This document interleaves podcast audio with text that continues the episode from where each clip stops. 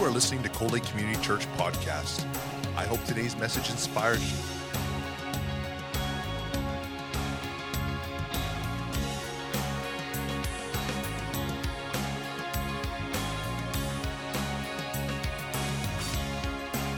Lake Community Church, a place where families come together.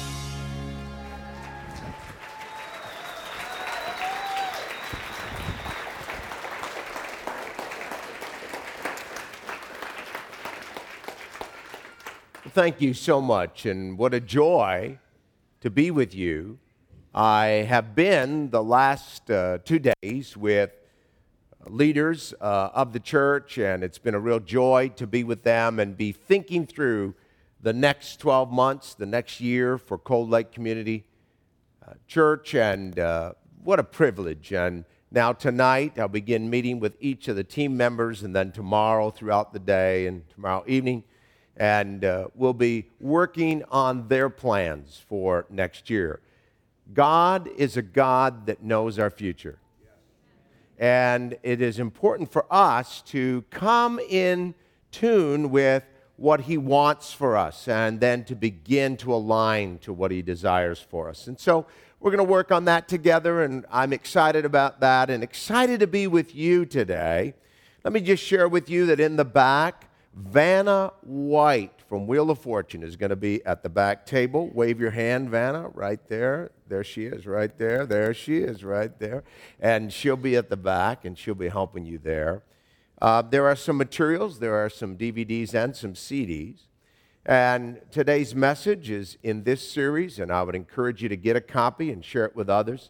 And then some of you may know that there's a lot going on in the world, and it seems like every morning we wake up and we see gruesome things, beheadings and, and attacks on university students, 167 in Kenya, who had gone to a morning prayer meeting, just like you were here today, and someone came in and, and uh, took their lives. And you say, What is going on? And this whole thing with ISIS and what's taking place. And so Again, listen, say it with me God is still in control. And sometimes we question that, and, and so I, I want to give you some background on what is happening, what's going to happen, where this may be heading, and according to God's word. And, and so I, I there, that's back there, and, and, and uh, they will help you with those back there. Because of what's happening in the world, there is a lot of fear. And even in your city today, there are people that have come here that are afraid when they go home, there will be no home. The fires have come, and now they've merged together.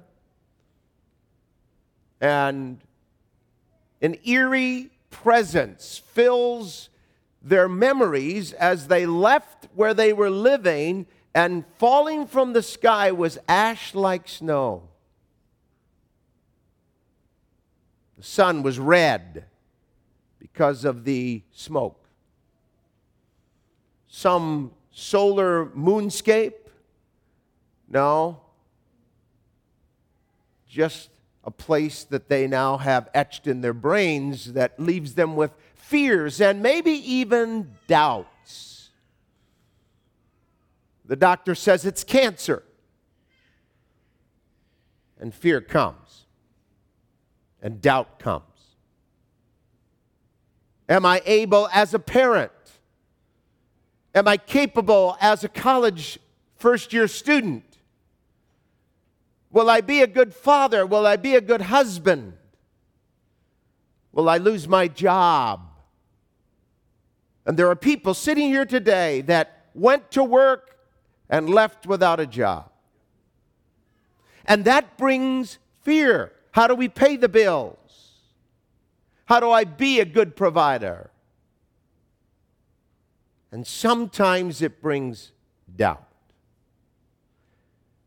And I want you to see that today. Sitting here today in our auditorium is Natalie.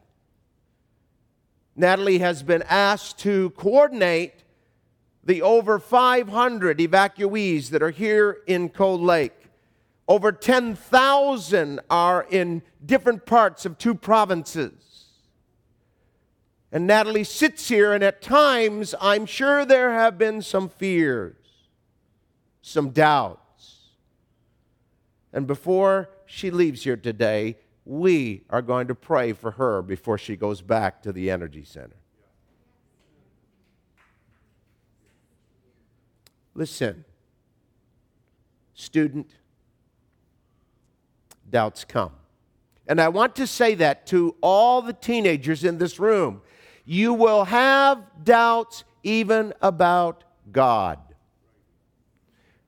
Notice I didn't say you might, I said you will. And there is no one in this room that will not be faced with those doubts. And I am so glad that Cold Lake Community Church is a church that allows people to bring their doubts. Now, listen, because there are churches that will try to stop you from having doubts, will tell you you're wrong about your doubts, and you're wrong to even have those doubts. The problem is, those churches produce what we call skeptics. Because things happen in our life that don't make sense. They're called paradoxes. There are no, there, now, there just aren't simple answers. And it's during those times that we need to understand what you're going to walk out of here with today. In the midst of fires, in the midst of storms, in the midst of economic downturns, in the midst of oil that doesn't seem to regulate, there is an answer. And today, you are going to leave here with that answer. When you don't have any answers, there is an answer. You say, What do I do? That's what Patty asked. Patty came on a Sunday just like this to a church just like Cold Lake Community. She came from a background filled with every kind of hurt you could imagine. When she was young, her dad came out of work and the group of thugs hit him over the head with a tire iron, left him for dead, but they damaged his brain so bad he would never be able to return home as a father or husband. Her mom turned to alcohol and became a brutal, brutal, brutal, abusive alcoholic. And it's one thing to drink, it's another thing to be an alcoholic, and it's altogether different to be abusive. But that was Patty's life. Her two older sisters, much older than her, got out of the house as quick as they could, got married, left, left her alone with this alcoholic, abusive mom, and at age nine, Think about this, Sharia. Nine. Nine years old, she comes home from school, and her mother is gone. I don't mean gone to the store, I mean abandoned her. Found some guy and took off the relatives that were in the area took her and raised her till she was 14, 14 years old. But something in her heart, she wanted to reconnect with her sisters. She wanted to reconnect. There's something about that in all of us, isn't there? She wanted to reconnect with her sisters, so they put her on a train. Imagine this putting her on a train at 14 years old and crossing the United States from Pennsylvania to Wisconsin to find her, her married sister and and, and reconnect. And she had an address. She had an address. And she went to that address, and her sister had moved. Now she's in a city. She doesn't know anyone.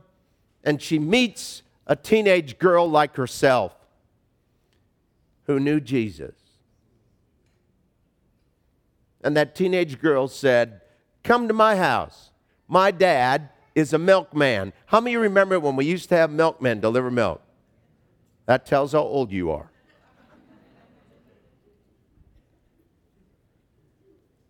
Well, she knew that Milkman, if somebody moves, there's always a past due bill.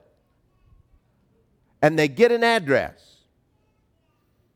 And so, sure enough, she came to that house, and her dad did know where Patty's sister moved and said to his oldest, his second oldest son, Drive her there. And they loaded Patty up with her little bag, 14 years old. They loaded her up and drove her up two and a half hours to where her sister was living. And when she got to the door of her sister, her sister opened the door, looked through the screen door, and locked the screen door. And through the screen door said, Don't bring her here. She's not staying with me. Rejected by her mother, rejected by her sister. Well, that young man that drove her up there was in the Air Force. Interesting, there's a base here. You put a uniform on a young man and let him be a part of the Air Force. How many you know all he has to say to someone young is those magic words? Oh, you've heard them. I love you. I'm a pilot. No. No wonder you're still single. Listen, they got the court to give permission to marry. And at 15 years old, she married him. Now, a teenage bride with all of that past history. How many think she might have brought a few things into that marriage? But you know, you can solve marital difficulties very, very easy. They figured it out. Just get pregnant. And pretty soon a little baby boy was born. And the little baby boy, as they started their new business, he left the Air Force. They started a business of their own, and she carried that little boy to work every day. And, and they worked very, very hard. And, and then a little baby girl was born, but the baby girl came home and turned blue in the crib. And, and they had to rush the baby girl to the hospital, and the doctor didn't know if the baby girl would live or die. And now she's got all of this on her. I don't know if I'll be a good enough mother, and I don't know if I'll be a good enough wife, and I don't know if, I, if our business is going to make it, and I don't know if my baby's going to live and if I, I don't know if I can uh, uh, really cope with all that's happened in my life. And she's filled with these doubts and these fears. She had no understanding that there was a Jesus who loved her, that there was one who had given his life for her. No understanding at all. As a matter of fact, her only understanding of God was, Where is he when I go through all this? And that girl that invited her home to meet dad to find her sister, the sister of the man she married, invited her to a place like Cold Lake. And maybe you've come like that today. And maybe you're filled with all kinds of doubts and all kinds of fears. I want to show you something that is very, very important. I want to show you what Patty heard that day. Because I want you to look with me at Genesis chapter 50 and 15, and it's been staring you in the face here, because this is the story of a man named Abraham. Now, Abraham is called the father of our faith. Say that with me. He's the father of our what? Now, that's very, very interesting because God says, uh, your, your one slide, uh, I'm sorry about this, and I can change this myself. Look at this. He, he, he, says, God says to him, comes to Abraham and brought him, out, and he says to him very, very clearly, he says to him, he says, he says, the word of the Lord came to Abraham, what? Say that again. Say it again. Now, in other words, Abraham was filled with what? He's filled with fear. The father of our faith is filled with, oh, can you say oxymoron? How can you be the father of faith and be filled with fear? Now, watch this because the father of our faith is filled with fear. Because why? Well, Genesis 14, how many know it pays to read the first part of the book? In Genesis 14, he goes down to rescue his nephew Lot, who was captured by a group of thugs, uh, uh, tribal chieftains of that day, just like today over there in the Middle East, just like ISIS, same thing, hasn't changed a bit.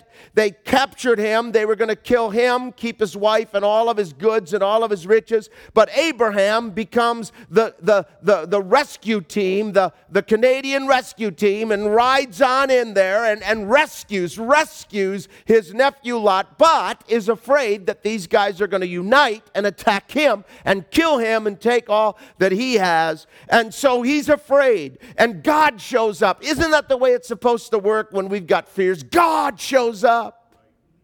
He says, I'll be your shield, I'll be your reward. And Abraham says, What? I doubt it. Yeah, he says, You know, I am still childless, and you promised me a kid, and I don't have a kid. Why should I believe you now? Father of our what? Filled with and Say those two words, what? And. And so I, I can't help but think here. How many of you here love the, the, the, the movie The Avengers? I just love that movie. And here's my favorite scene it's when the Hulk grabs this guy who thinks he's God and he grabs him by the and he slams him on the ground and leaves him beat up on the ground and looks down and goes, Wimpy God. The tragedy is that some of us in this room today think that's the way God treats us. That when we have fears and doubts about Him, that He grabs us by the collar and leaves us on the floor. But that is not what God does to Abraham and it is not what God does to you. Abraham honestly and openly tells God, I doubt it, and I doubt your promise. I want you to see this because when you have doubts and when you have fears, and you can take this back to those in the center today, Natalie they can bring their doubts and their fears to God. And God is not angry and God is not upset. Instead, what does God do? What does God do with Abraham? Here's what he does He takes him outside. Look at this. He says, Come with me, come with me. He goes down and he gets Abraham by the hand and he says, Come on. He says, Come with me. He says, Come with me. And he takes him outside and he says, What do you see? What do you see? And he says, I see stars. And he says, That's how many kids you're going to have. That's how many kids you're going to have. You're going to have all, they're all going to be your descendants. These are going to be your descendants. And he says, says, he, and, and Abraham gets all excited in verse 7 and he goes, he goes, yes, he goes, yes, I believe, I believe, but. Come on. How many of you have ever gotten excited about the promises of God, but? Thank you, two honest people. There's a bunch of liars over here. It's okay. All right. How many of you have ever doubted even when you had God's promises? There's still liars in the house. Some of you are afraid to lift your hand. How many of you wouldn't lift your hand no matter what I asked today? listen, listen, listen, listen. Now he doesn't doubt God's promise, he doubts himself. Come on, how many of you have ever doubted yourself? Ah, now I get lots of hands. This morning, I left my room, and there was a man, one of your workers, Natalie, who was standing right outside, and I overheard his conversation at breakfast. And I said to him, You know, I said, You can talk to God about what I overheard you talking about. And he said these words listen to this. He said, I think I'm okay with him. The problem is me. Listen to me we sometimes doubt are we good enough? We doubt what have I done? We doubt and then we start beating ourselves up. Come on, how many beat yourself up? And listen, some of you men in this room, and even women who have lost your jobs over all this that's going on, you're beginning to wonder did they want to get rid of me? Is this the reason they took this opportunity? Why'd they let me go and not the other guy? And we start doubting ourselves. And that was Abraham. Now, there was a good reason. He was about 90 to 100 years old at this time. And he is really saying, uh, You're telling me I'm going to have all these kids, but I don't care how much old spice I splash on, it just isn't going to happen.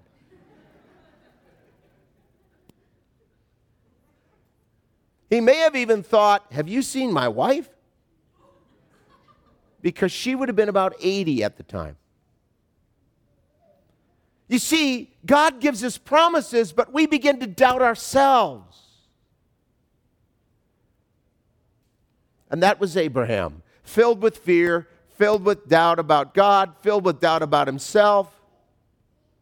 And he's, he's, he's, he, what does God do with him here? This is absolutely incredible because what God does with him here is he asks for something that we don't understand. Now, listen to me, listen very, very clearly because the Old Testament is a finely furnished room that is dimly lit and you cannot see all that the Old Testament contains unless you turn on the lights and open the windows and let the light in from the New Testament. Thank you, St. Augustine, for telling us that. You can't understand the Old Testament without the New Testament. Did you hear me? It's one book, it's one story. So he says, Go get three of the biggest animals you own a heifer, a goat, a ram. These are big animals, these are full grown animals. This meant that Abraham had some wealth. This meant that he could afford to pay back any debt because the way you did business.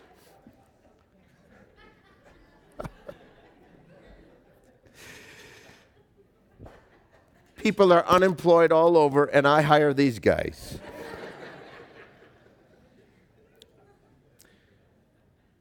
When you purchased or when you leased land, if you were going to farm the land, or you would, you would say to the person who owned the land in this day, you would say to them, you would say, I'm going to get the most expensive thing that I can show you that I can sacrifice. I can kill this. I can sacrifice this to show you that I can pay you back. Today, we don't operate this way. This was an oral culture. We live in a written culture. So we make contracts, okay? We write out contracts. How many of you have ever bought a house? How many of you had to sign some papers? How many times? Over and over and over. Why? Because every page you initial, every page you sign. Because if you don't pay it back, what? They're taking everything. They're going to take it from you. They're going to take it. They're going to take the truck. They're going to take.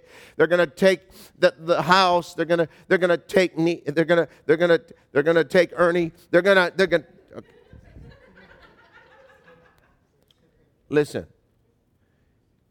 But in this day, if you were entering into a covenant, into an agreement, you were asked to go and get your most expensive, and God asks for three, and Abraham rushes and gets them and he cuts them in half and he lays them out on the ground because he knows the process. What you did is you got the biggest animal, you cut it in half, the blood flowed on the ground, and then you grabbed the arm of the individual. You, you, you, stick with me. You grabbed the arm of the individual and you walked with that individual through the center, around the left, then back through the center, around the opposite side, and back to the middle, forming the symbol of infinity.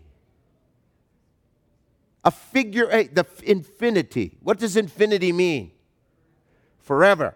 In other words, what you're saying is just like that animal is dead out in the field for the birds to eat, I want you to know, I want you to know that I will pay you back. And if I don't pay you back, then you can kill me. How do I know that's true? Look at Jeremiah.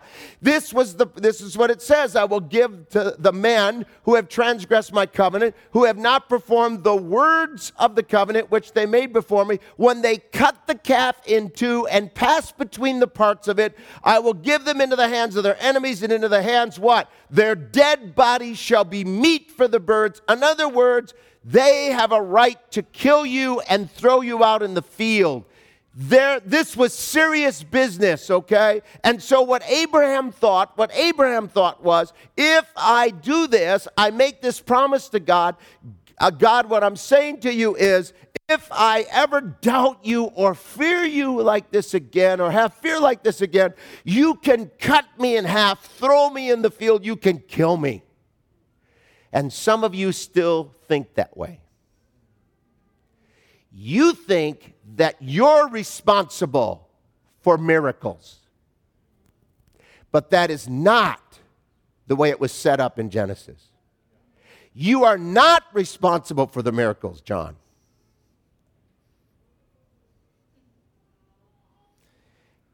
So Abraham gets the animals, lays them on the ground. Are you ready? Ready. And all of a sudden, darkness falls on the earth. It was the middle of the day, and darkness falls on the earth. And out of the sky comes a lightning bolt. It's the same word as when God appeared on Mount Sinai. It's the same word as when God came down on Mount Carmel and the fire consumed the altars. God appears like a lightning bolt and it stays frozen in space, and Abraham falls to the ground, and Abraham falls to the ground, and Abraham falls to the ground.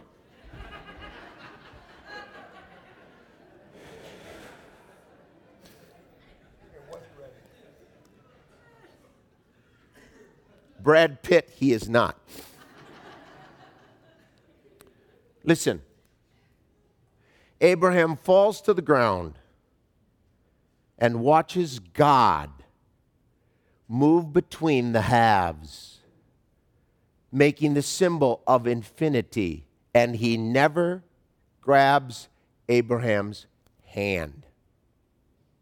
Why didn't he grab Abraham and make him walk with him? because it has nothing to do with you and me. The covenant has everything to do with what he did, not what I can do. Otherwise, we become like Cain and Abel and start comparing our sacrifices. We start comparing our faith we start comparing how good he is or she is, and maybe that's why she got that because he lives better than me and I don't live that good. Listen to me. This is not a comparison, this is all about Jesus. Are you listening? You say, well, maybe if I just had better faith, if I just had, didn't have this doubt, and if I didn't have this fear, I deserve this. No, Jesus didn't take the hand of Abraham. He walked and made the promise all by himself, and here's what God was saying. And Abraham fell to the ground because he was awestruck. Say that word. See, some of you have never been awestruck by Jesus. You believe he's God, you believe the cross, but you've never been awestruck by what he did what he said on that day was this He said, listen to it, I will make the promise for you, and when you doubt, and when you fear, and when you sin, I have already paid the price. And because I know you're going to doubt, and I know you're going to sin, and I know you're going to fear, they can throw me out as a dead body.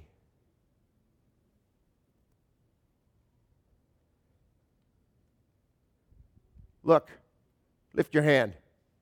Lift it up. Open the window of the New Testament. Read it. And when it was noon, sixth hour, noon, In the middle of the day, darkness fell on the land. Uh oh, where'd we hear this before? Darkness fell on the land, and at 3 p.m., Jesus cries with a loud voice. What's he say? My God, my God, why hast thou forsaken me? What is he saying? What is he saying? He is for eternity, he has been one with the Father. Jesus has been one with the Father for eternity. But at 3 p.m. on this day, for the first time in all of history, in all of eternity, he was separated from the Father so that you and I would never have to be separated from the Father. He descended to hell. Why? Because you and I then would never have to descend to hell. He paid the price for our sin. He did it all in our place. He did everything for us. Do you see the difference between Christianity and Islam? Islam says if you strap a bomb to your chest and you blow yourself up for the faith, maybe Allah will have favor and give you forgiveness. But when you follow Jesus, the message is Jesus paid it all.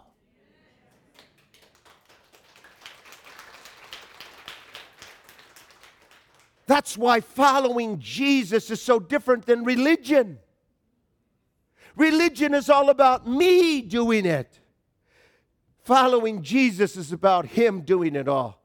You say, wait a minute, wait a minute, I, am not so sure about that. Then, then look with me, then look with me, look with me, look with me here. What does it say in Galatians? Christ redeemed us from the curse of the law by what? Becoming a curse for who? For cursed is everyone that what? Hangs on a tree that the the blessing of what? Oh, wait a minute. Where did this come from? This came from Genesis. The blessing, listen, listen. You can get up now. Listen. Now, he takes Abraham's hand and he takes our hand.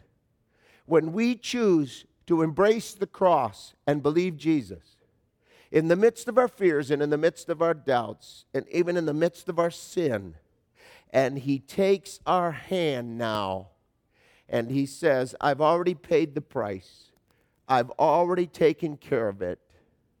He says, and I am going to give you the blessing that I promised Abraham now becomes given to who? Say, who? Come on. Come on, some of you are getting it. Come on, say it again. Watch this, watch this, because it doesn't end there. I told you that the New Testament explains the Old Testament when God made his promise to who?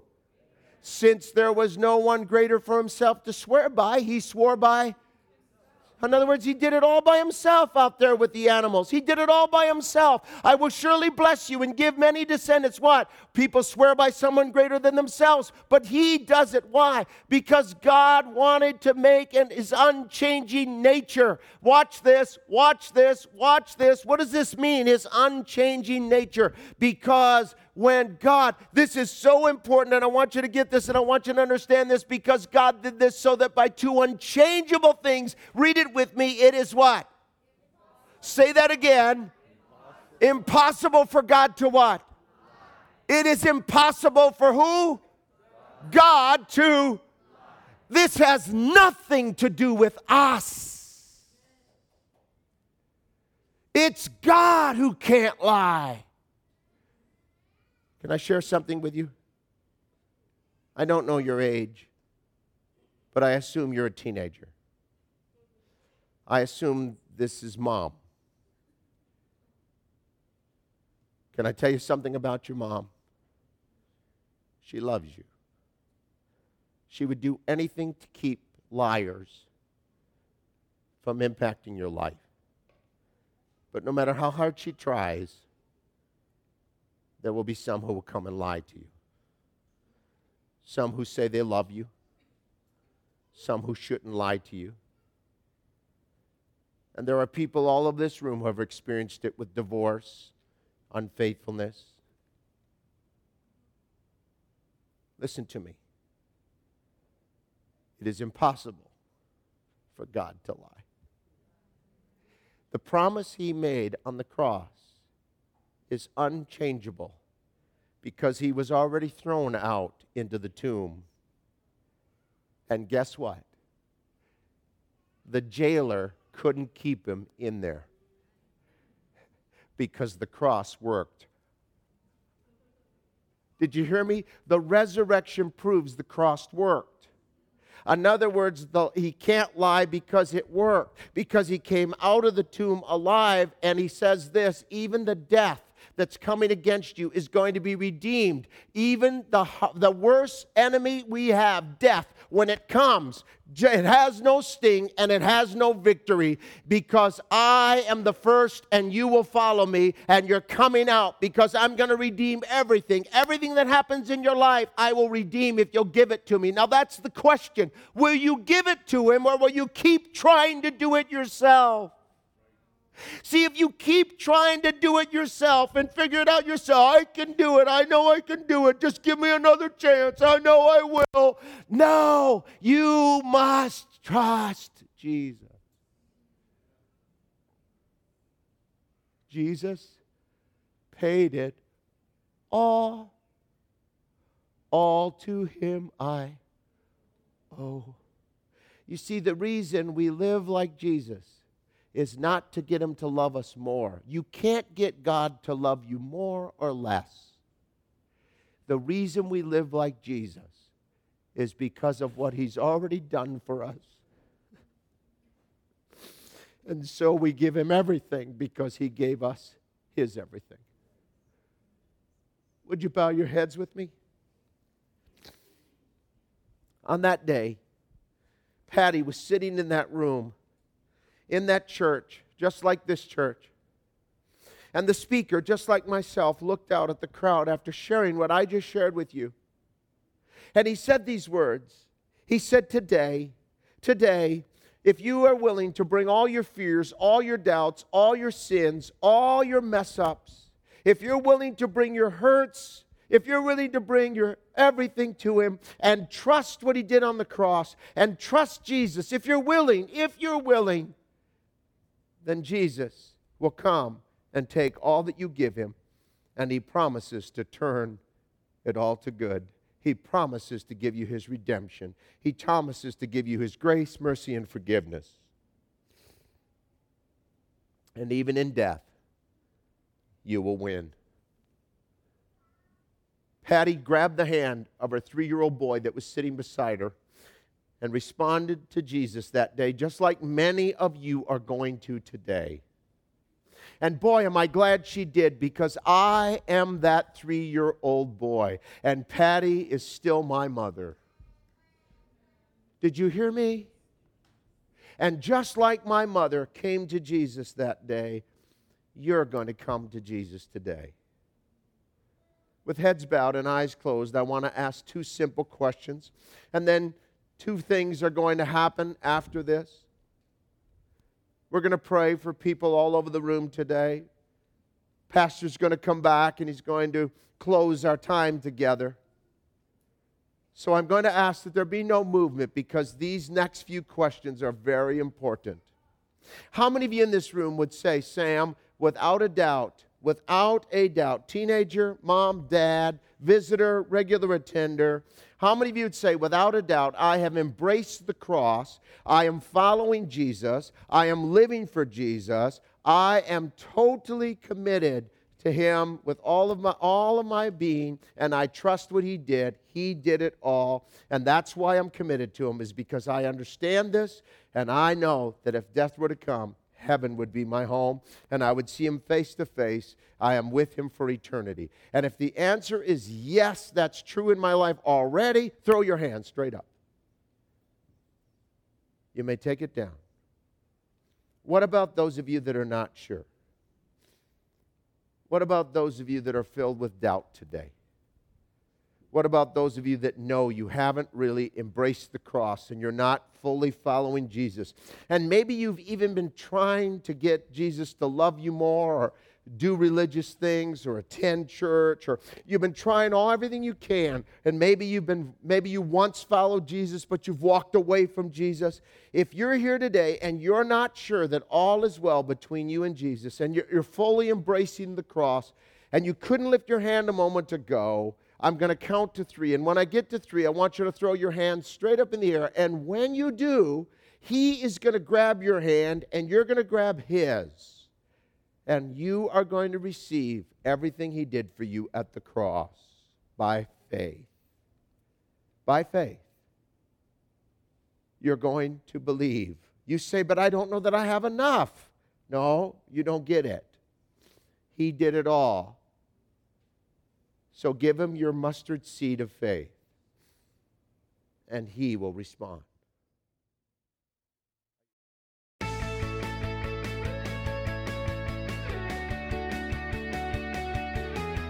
We hope you've been blessed by this teaching from Cold Lake Community Church. Thank you for your continued support of this ministry.